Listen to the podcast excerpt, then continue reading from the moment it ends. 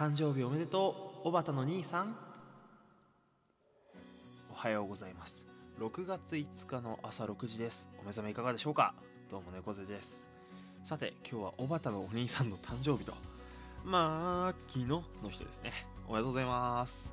さて今日6月5日はですねなんとなんと落語の日ということになってるらしいです。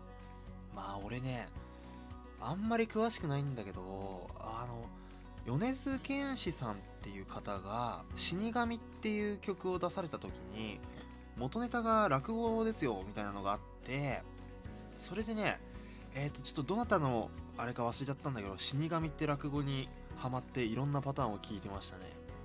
面白いね落語ね。だから本場の落語な生で見る落語もいつか体験してみたいななんてちょっと思ってます。まあちょっとね。